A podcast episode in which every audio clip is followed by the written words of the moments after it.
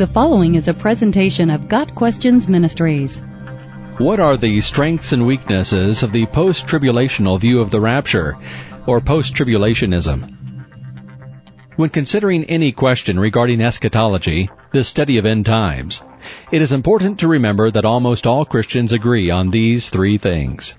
1. There is coming a time of great tribulation, such as the world has never seen. 2. After the tribulation, Christ will return to establish his kingdom on earth. 3. There will be a rapture, a catching away from mortality to immortality for believers, as described in John 14 verses 1 through 3 and 1 Thessalonians 4 verses 16 and 17. The only question regards the timing of the rapture. When will it occur in relation to the tribulation and the second coming?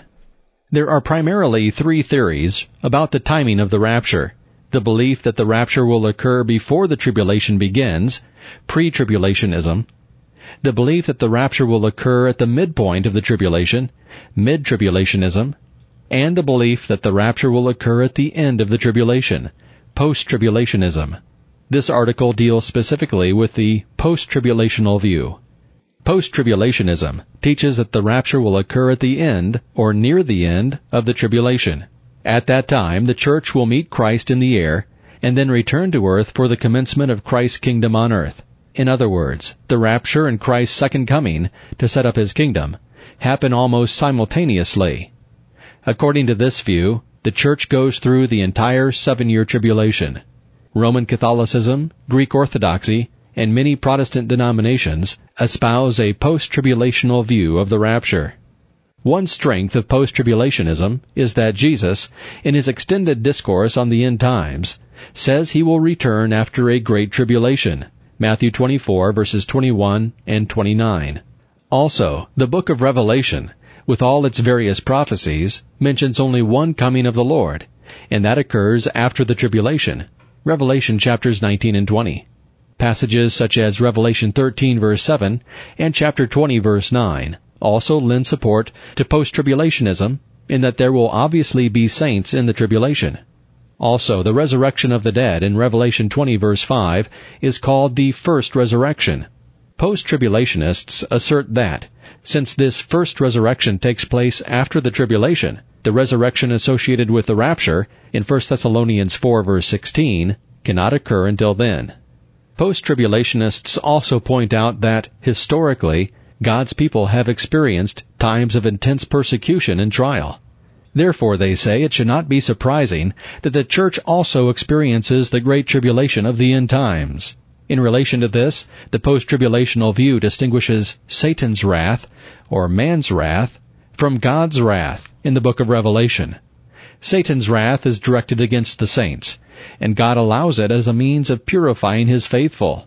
On the other hand, God's wrath is poured out on the Antichrist and his godless kingdom, and God will protect his people from that punishment. One weakness of post-tribulationism is the clear teaching of Scripture that those who are in Christ are not under condemnation and will never experience the wrath of God. Romans 8 verse 1. While some judgments during the tribulation specifically target the unsaved, many other judgments, such as the earthquakes, falling stars, and famines, will affect the saved and the unsaved equally. Thus, if believers go through the tribulation, they will experience the wrath of God, in contradiction to Romans 8 verse 1. Post-tribulationists also face a difficulty in explaining the absence of the word church in all biblical passages related to the tribulation. Even in Revelation chapters 4 through 21, the lengthiest description of the tribulation in all of scripture, the word church never appears. Post-tribulationists must assume that the word saints in Revelation 4 through 21 means the church, although a different Greek word is used.